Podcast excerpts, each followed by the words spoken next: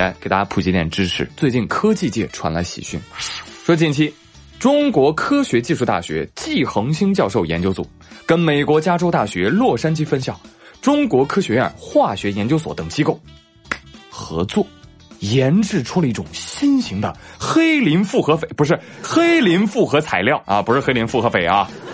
这个这种新的黑磷复合材料了不得啊，了不得！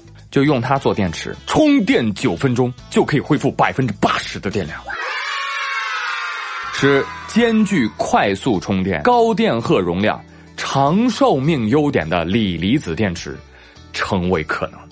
要不说大众怎么了呢？这个广告听着很熟啊！充电五分钟，通话两小时，不是很早就有这样的技术了吗？哦，啊对哈，啊啊你这不说也就罢了，你说了我就来气啊！我这个黑眼圈啊，都是电池技术进步导致的，是不是？而且啊，类似这种技术的新闻，我怎么觉得我每年都能看到好几次呢？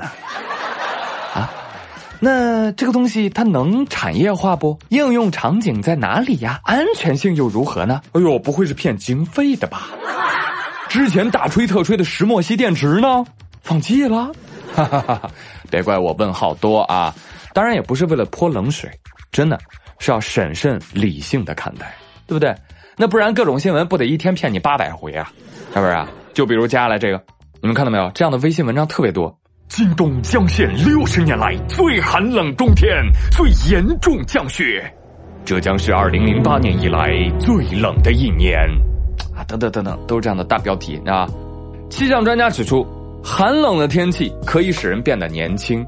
邻居大爷今年七十多了，冻得跟孙子似的。寒冷的天气还可以实现物种跨越，比如说把你冻成狗。嗯啊，不好意思啊，拿错稿子了。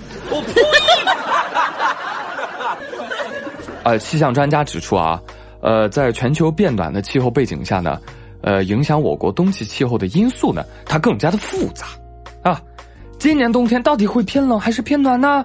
这个需要在科学分析的基础上进行一个综合的研判，啊，你不要看到降温你就说今年最冷，好吧？哎，这是专家的说法，说的没错。什么今年是最冷的一年啊？这都是你妈跟商家联手编出来敦促你穿秋裤的谣言。我不相信，俺也一样。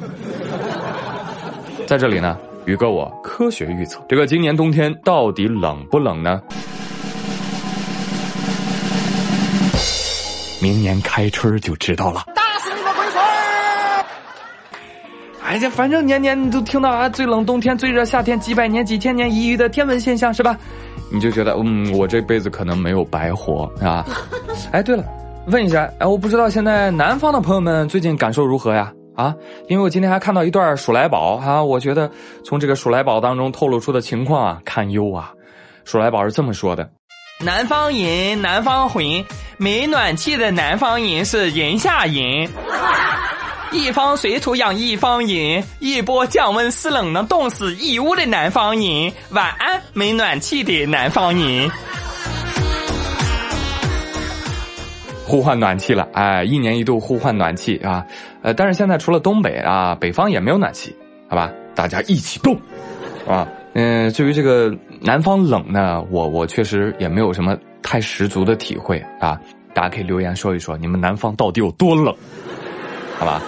那在这里呢，也给南方的朋友推荐一个泡温泉的好去处。那这个地方在哪里呢？在四川绵阳游仙区渭城镇啊。他们那儿有一口老水井，最近突然就发烧了，这个水温啊，最高的时候可以达到六七十度啊。啊！当地人就很惊慌啊，那水井变温泉，怎么了？这是，这是要地震了吗？一时人心惶惶。然后上周，当地一名工作人员说：“大家都冷静一下啊，这个老井啊，突然变成温泉的现象啊，并不是自然现象啊。经过我们排查，我们发现这个老井的抽水机啊漏电了，哎，导致这个老井冒烟，还有水温升高。好，哎，这个确实确实是呃属于异常现象，但但不属于自然现象。目前已经对设备进行处理了。”水温已经恢复正常，水质也没什么影响，大家放开喝啊，放开喝。但是网友们不买账啊，是吧？因为新闻刚开始爆出来的时候说，已经排除漏电的可能了。哎，怎么现在又说反转了呢？啊，我估计吧，可能是那个验电笔坏了。哎，你一看，你这就是老走进科学了啊，能整三期，最后告诉你电笔坏了。我呸！行吧，行吧，行吧。哎呀，本来还推荐大家泡温泉的，现在白泡了啊！哎，但是你们当地啊，可以申请那个吉尼斯世界纪录啊，什么呢？世界上最大的热得快。就前两天最热的时候，我们家热得快炸了，开空调啊！你给我听明白了再说话。听什么？你听明白再说话。听什么？前两天天热不热？热怎么了？热吧？怎么了？我们家烧开水用的那个热得快，炸了。哦，是是烧水的热得快，炸了！啊，是是是是，你别喊了，兄弟，你别喊了，吓我一跳啊！不是你你开开空调管用吗？开空调。啊，还是庆幸啊，不是任何地质灾害啊！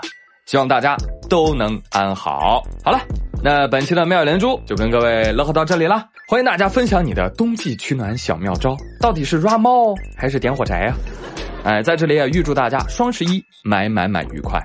我是朱宇，感谢大家的收听，咱们下期再会，拜拜。